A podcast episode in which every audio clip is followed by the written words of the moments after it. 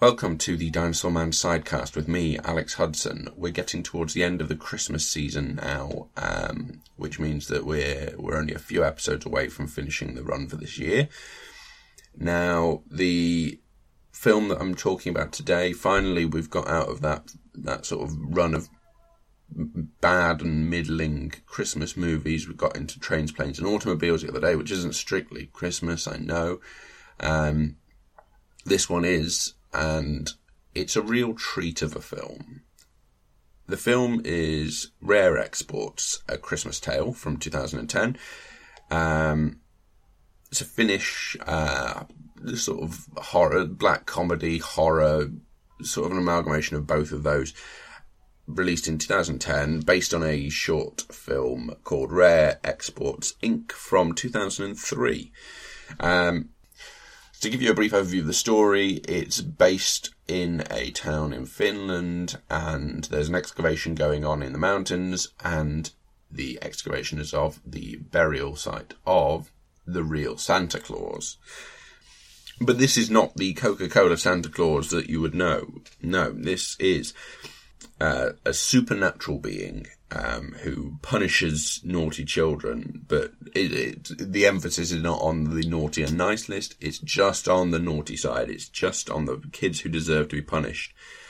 So basically, some reindeer are killed, children begin to disappear.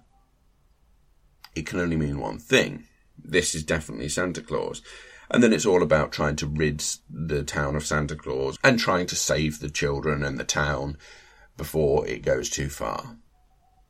I will say now it is in both Finnish and English. So, so there are sections that are in, in English, there are sections that are in Finnish, but it's a really great example of a really fun film, really well made, you know, considering the budget was minimal. You know, we're we're talking, I think, less than two million euros or something like that. It managed to do good business out outside of Finland, and it's sort of one of those films that will become a kind of cult classic. I think. Um, it's not necessarily been long enough for it to become a cult classic just yet, but it, will get there certainly. Um, the performances are all pretty solid. Uh, the script itself is all right. Yeah, it's it's got enough in there that's funny to make it work that way, but it's also got enough of the horror in it to to work both ways.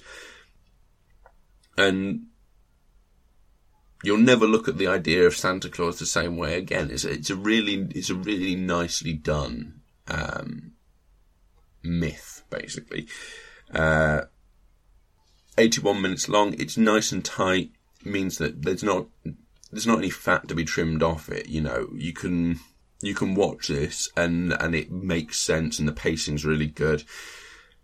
Everything sort of works in the film, which is really nice, which isn't something that you always get with Christmas films, especially, you know, they're always quite bloated, overblown films. This one's quite stripped back. It, they're not, they're, they're aware of the limitations they're working to, so so they don't try and push the barriers too much because I think they knew that if they did, they would end up with a film that wasn't as good as this. This film really works. Everything is nice and tight. It's a really fun film. It's, it's the kind of film that will be sort of on at half past midnight towards Christmas time on maybe even on the horror channel or something like that. But it's worth a watch, you know. I, I so far out of the Christmas films I've reviewed, it's one of my favourites. I mean, out of it, you know, Planes, Trains, and Automobiles is obviously a classic, and I I hold that one very close to me. But this is certainly up there. Um, I'm not a huge fan of Christmas films. There are about five I like. So, the fact that I liked this as much as I did is a great example of a film really working for an audience that maybe it wasn't necessarily pitching to. Um, but it's a really fun little film. It's worth checking out. Um, the suspense is done really well. You know, you you expect certain things going into a film like this, and actually, it surpassed my expectations for what I for what I thought it was going to be capable of.